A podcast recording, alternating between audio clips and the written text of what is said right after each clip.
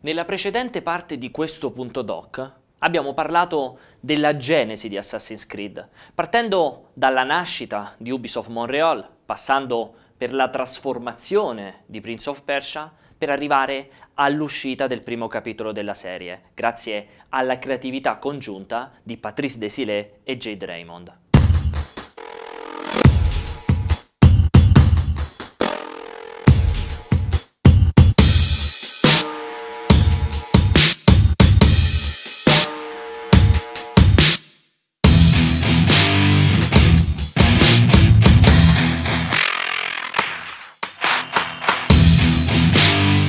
Ma in realtà c'era un problema.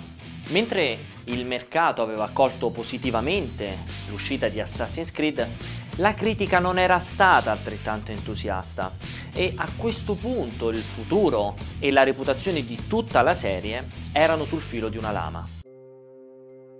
Dopo il successo del primo Assassin's Creed, Altaïr divenne uno dei personaggi più riconoscibili visti in un gioco d'azione. E non sono mancati nel corso degli anni citazioni, omaggi e riferimenti, non solo da parte dei fan, ma anche degli altri team di sviluppo. Uno dei più evidenti è quello presente in The Witcher 2, nel quale era possibile trovare il cadavere di Altaïr accanto ad un carro di fieno, dando l'idea di un salto nel vuoto finito male. Hi, this is Jade Raymond, producer of Assassin's Creed. Ma il crossover più inaspettato arrivò il 1 aprile del 2008. Quando attraverso un filmato diffuso online Jade Raymond annunciò che Assassin's Creed II sarebbe stato ambientato nel futuro. Il trailer mostrava Altaïr in uno scenario bellico, armato di fucile e circondato da soldati e robot. Ma la sorpresa durava solo pochi secondi, visto che il protagonista si toglieva presto la tunica rivelando la sua vera identità: Solid Snake. Un eccellente pesce d'aprile, insomma, che faceva parte di una strategia di marketing congiunta tra Ubisoft e Konami per promuovere Metal Gear Solid 4. Ma successivamente venne confermato che uno dei costumi sbloccabili all'interno del gioco sarebbe stato proprio quello di Altaïr. Did you like it? Pochi mesi più tardi, il team di sviluppo rivelò che Assassin's Creed 2 non avrebbe avuto Altaïr come protagonista, dando così il via a tutta una serie di speculazioni tra i fan su quale sarebbe stata l'ambientazione che avrebbe ospitato il nuovo capitolo della serie.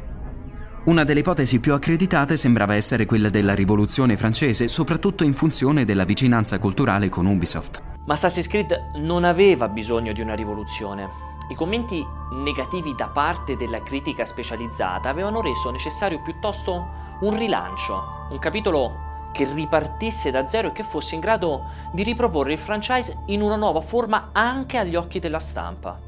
Insomma, ci voleva una vera e propria rinascita.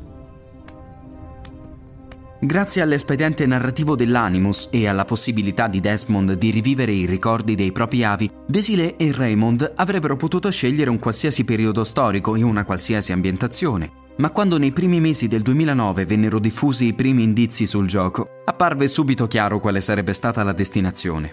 L'uomo vitroviano e la macchina volante di Leonardo non lasciavano spazio ad equivoci. La trama di Assassin's Creed 2 si sarebbe svolta nell'Italia rinascimentale, un'ambientazione completamente nuova e molto più vivace rispetto a quella del primo capitolo, ma che assicurava ancora una volta strade affollate ed enormi edifici su cui arrampicarsi.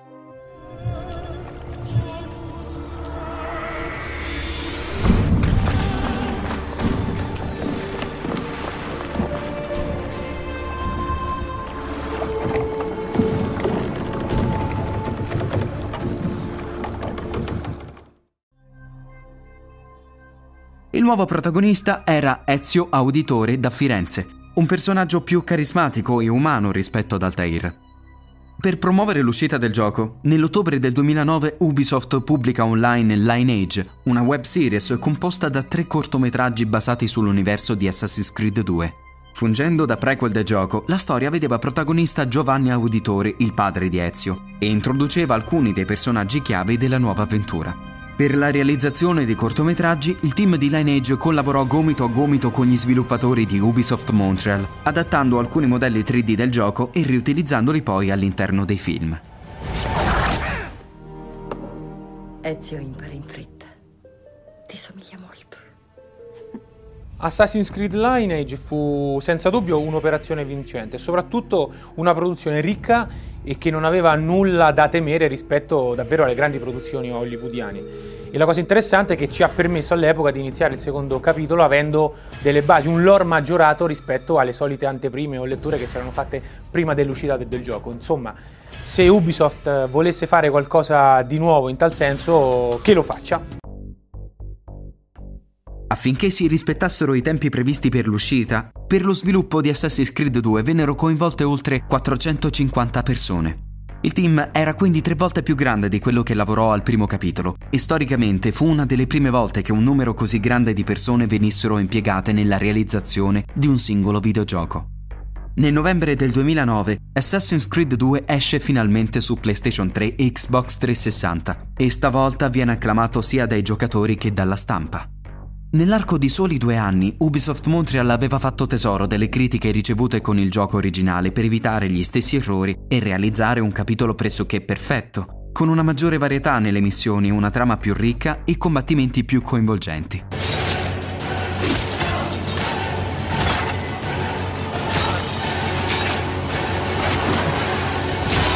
My name is Ezio Auditore da Firenze.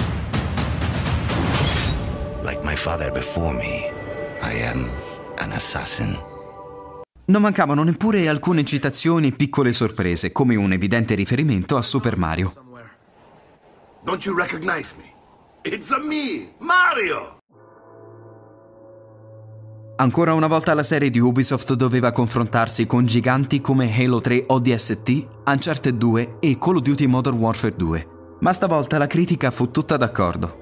Assassin's Creed 2 era un gioco maestoso, splendido, senza ombra di dubbio tra i migliori del 2009. Non mancarono tuttavia le polemiche legate in particolare alla versione PC, pesantemente afflitta da sistemi antipirateria molto invasivi che obbligavano i giocatori a rimanere collegati ad internet per giocare. Ciò nonostante, in un solo anno furono raggiunte le 9 milioni di copie vendute, rendendo assai facile per il sequel superare i record raggiunti dal suo predecessore. Ci vuole un assassino per ucciderne un altro, pare. Uccidiamo pensando che sia meglio per noi. Non è così, messer Ezio? Non lo faccio per me stesso. Compio questo sacrificio per un bene superiore. A questo punto ci fu una vera e propria svolta nel modello di sviluppo del publisher francese. Mentre il primo Assassin's Creed fu sviluppato in circa 4 anni e il secondo in appena 2, Ubisoft diede una decisa sterzata ai suoi progetti e puntò verso la serializzazione estrema del suo franchise, con l'obiettivo di pubblicare un capitolo per console all'anno. Il publisher puntava a seguire una politica che per prima aveva messo in piedi Activision da tempo con il suo Call of Duty. Alla luce dell'accoglienza ricevuta da Assassin's Creed 2, sulla rete non tardarono a diffondersi le voci di corridoio e le supposizioni su un terzo capitolo della serie. In molti si aspettavano un ulteriore cambio di ambientazione e personaggio, e secondo alcuni rumor Assassin's Creed 3 avrebbe visto una protagonista femminile agire nella Londra della Seconda Guerra Mondiale.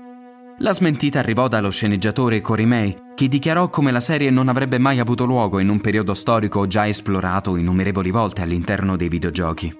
Quello che il pubblico e la stampa non avevano previsto era che le avventure di Ezio Auditore sarebbero state raccontate attraverso una trilogia a sé stante.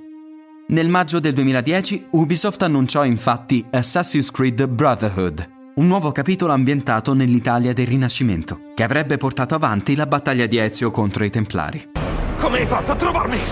Mario Auditore mi ha condotto fin qui.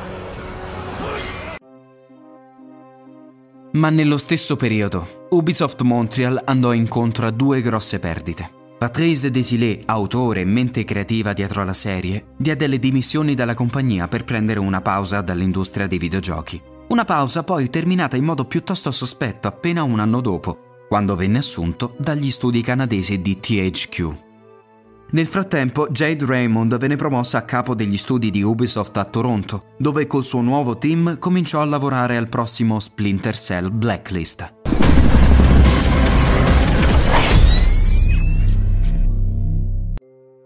Ovviamente, l'improvvisa dipartita delle 2 figure chiave del team di sviluppo creò grande preoccupazione tra gli appassionati del franchise, ma quando Assassin's Creed Brotherhood uscì nel novembre del 2010, si dimostrò un seguito più che degno, e addirittura in molti lo definirono l'episodio migliore della serie.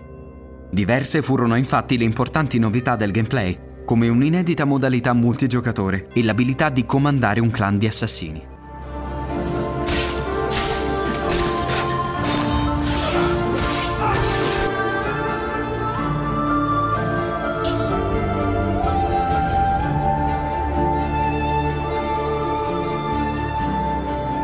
Probabilmente Brotherhood è il capitolo di Assassin's Creed che ha portato più evoluzioni, perché in realtà Assassin's Creed in ogni capitolo aggiunge sempre qualcosa in più senza rivoluzionare. La cosa che mi è piaciuta di più è l'introduzione degli assassini, questo concetto di potersi avvalere di assassini durante i combattimenti e di mandarli in giro per il mondo a fare missioni, a ottenere esperienza, soldi e altro. Aggiunge quella componente RPG che fa sempre piacere e che tiene ancora più attaccati al gioco.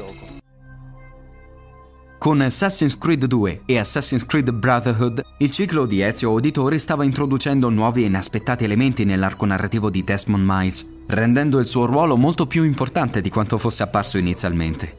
Tratto in salvo dall'ordine degli assassini allo scopo di combattere le Abstergo Industries, Desmond verrà presto a conoscenza dei segreti legati alla fine del mondo, a popoli alieni e alle profezie Maya legate al 2012. Grazie alla trama intricata e appassionante scritta da Jeffrey Joalem, Brotherhood venne premiato nel 2011 per la migliore sceneggiatura in un videogioco, battendo la strada per quella che sarebbe stata l'ultima sorprendente avventura di Ezio. La saga di Assassin's Creed si avvicinava rapidamente ad una serie di grandi rivelazioni che avrebbero chiuso un ciclo per aprirne immediatamente dopo un altro. Ma di questo parleremo nella prossima parte, la terza ed ultima di questo punto doc, dove insieme percorreremo la strada che ci porta da Revelations dritti fino ad Assassin's Creed 3, alla scoperta di un nuovo mondo.